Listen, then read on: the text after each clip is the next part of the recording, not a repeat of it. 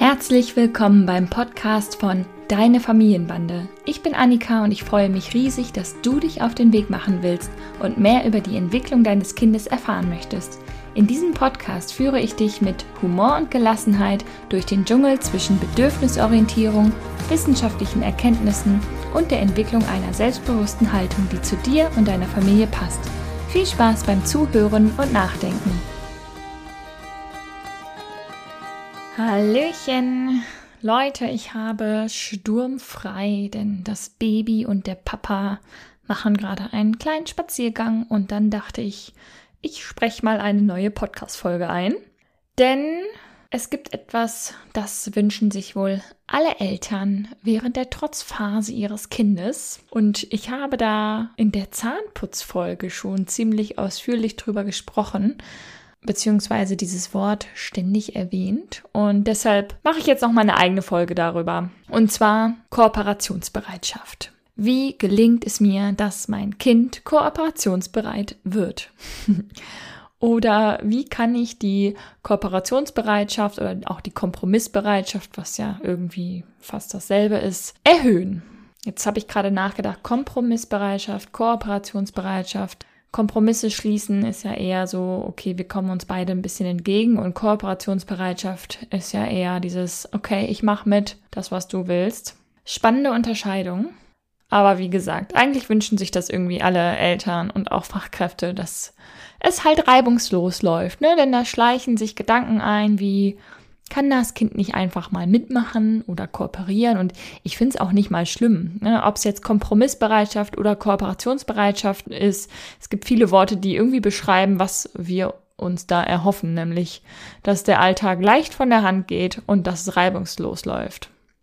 Aber Kompromissbereitschaft will gelernt sein, denn ja, Kooperation verlangt einiges von deinem Kind. Es steckt ja im Alter von 0 bis 3 Jahren, also ehrlich gesagt auch noch ein bisschen länger, in der Phase der Ich-Entwicklung. Das Kind beginnt also seinen eigenen Willen zu entdecken. Und weißt du, was ich spannend finde? Der Wille, dieses Wort, das ist etwas, was irgendwie so negativ besetzt ist. Da kennen wir ja alle diese blöden Aussagen, der will ja nur seinen Willen durchsetzen oder die will wieder nur ihren Willen kriegen oder noch schlimmer, Kinder, die was wollen, kriegen was auf die Bollen.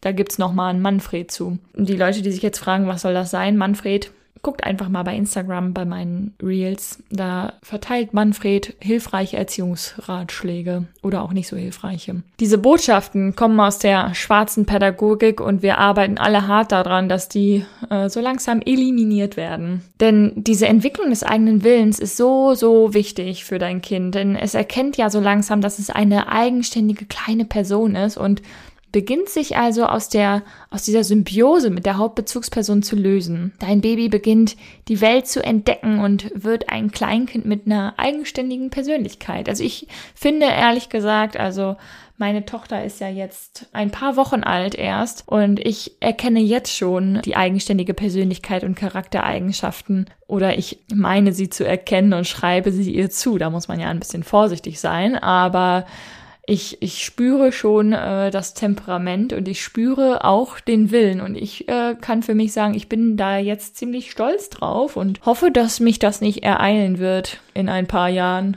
in zwei Jahren oder so und ich dann vielleicht auch ein paar graue Haare mehr dadurch bekomme. Aber das ist okay. Ja, Symbiose, was bedeutet das eigentlich? Symbiose bedeutet, dass dein Kind im ersten Lebensjahr noch gar nicht so richtig weiß, dass es selbst auch ein Mensch ist, wie zum Beispiel Mama und Papa, weil es sich völlig eins fühlt mit seinen versorgenden Bindungspersonen. Es fühlt sich total mit uns verbunden. Und dann beginnt das Baby die Welt zu entdecken und es entdeckt, dass es eigene Wünsche und Ideen hat, Dinge zu tun oder etwas zu bekommen oder etwas Bestimmtes zu essen oder von welcher Seite das Glas befüllt wird. Die Liste ist ziemlich lang. Und was dein Kleinkind aber dann noch nicht kann, ist zu verstehen, dass du eine andere Vorstellung von Dingen hast. Dem Kind fehlt einfach die Fähigkeit des Perspektivwechsels und die Fähigkeit, sich in dich hineinzuversetzen. Es weiß einfach noch nicht, die Person, die mir gegenüber ist, hat andere Gedanken als ich. Es denkt, das, was ich weiß, weißt du auch. Das entwickeln Kinder aber erst so mit drei bis vier Jahren. Und wenn du andere Pläne, Wünsche oder Bedürfnisse hast als dein Kind, dann ist das, wie gesagt, für dein Kind unvorstellbar. Es braucht hier von dir Orientierung und Führung, um sich auf Abläufe und Aktivitäten einstellen zu können.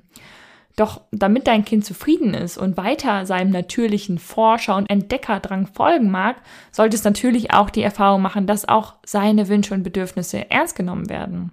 Du solltest also gelegentlich die Ideen deines Kindes nicht übergehen, nur weil du die erwachsene Person bist und das jetzt einfach so bestimmst.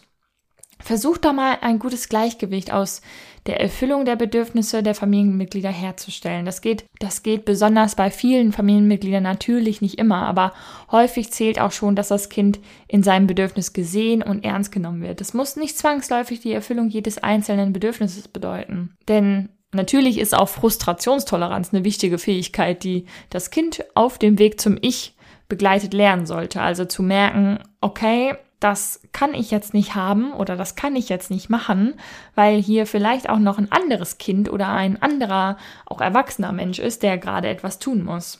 Und das kann ja Frust auslösen und dieser Frust muss begleitet werden. Und wenn das Kind dann die Erfahrung macht, kurzer Ausflug in die Entwicklung von Frustrationstoleranz, wenn das Kind dann die Erfahrung macht, so, okay, das ist jetzt zwar richtig scheiße, aber ich stehe da schon mit meiner Bezugsperson durch und die mit mir, ist es eine sehr, sehr wichtige Erfahrung dann ist das eine sehr, sehr wichtige Erfahrung für dein Kind. Ich möchte dir gerne noch drei Tipps mit auf den Weg geben, wie du die Kooperationsbereitschaft deines Kindes erhöhen kannst. Nummer eins: Wünsche ernst nehmen.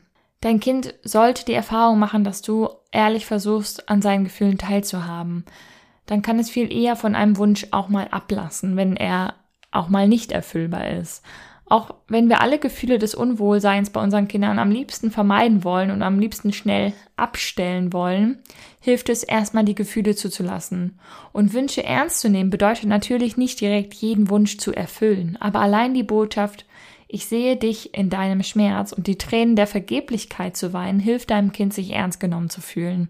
Manchmal neigen wir Erwachsenen nämlich auch dazu, vermeintlich kleine Wünsche nicht so ernst zu nehmen und zu sagen, ja, okay, dass das jetzt nicht funktioniert, das ist jetzt wirklich nicht so schlimm, weil es für uns nicht so schlimm ist. Aber für Kinder kann das echter Weltschmerz sein. Denn, wie gesagt, das habe ich ja schon auch schon in der Zahnputzfolge erklärt. Manche Dinge sind für Kinder einfach so wichtig, weil sie eh schon den ganzen Tag über die Erfahrung machen, dass sie von uns und unserem Goodwill abhängig sind. Und deshalb sind manche Dinge so extrem wichtig und von großer Bedeutung für Kinder. Deshalb sind wir gut daran getan, diese Dinge auch wirklich von Herzen ernst zu nehmen. Tipp Nummer zwei mitbestimmen lassen. Wenn dein Kind ehrlich mitbestimmen kann oder auch mal wirklich ganz bestimmen darf, wird es in anderen Situationen kompromissbereiter und kooperationsbereiter sein. Das kennen wir doch auch von uns selbst. Niemand von uns bricht einen Zacken aus der Krone, wenn wir unserem Kind mal etwas erlauben oder zugestehen, wozu wir eigentlich lieber Nein gesagt hätten. Was passiert schon Schlimmes? Eins passiert auf gar keinen Fall. Ich verspreche dir hoch und heilig, dein Kind wird davon kein böser Tyrann werden, nur weil du etwas zugestehst, was du, wo du vielleicht sonst Nein sagen würdest. Eine schöne Idee, finde ich, ist zum Beispiel sowas wie ein Kinderbestimmtag.